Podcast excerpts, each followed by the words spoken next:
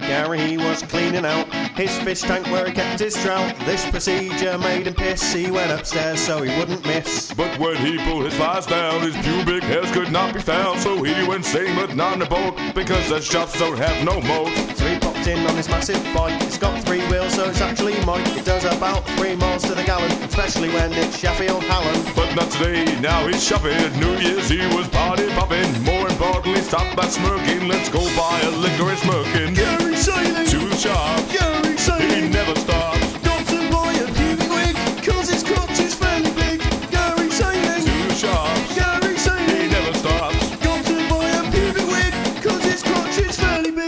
It turned out that the wig was red, so he put that sucker on his head, but not the one on the end of his phallus. That would just be far too Let's callous. quickly end this shopping tale. It turns out Gary wasn't Bill. That wig he bought was for a penny. It's quite so it's so uncanny. Gary Sailing, To the shops,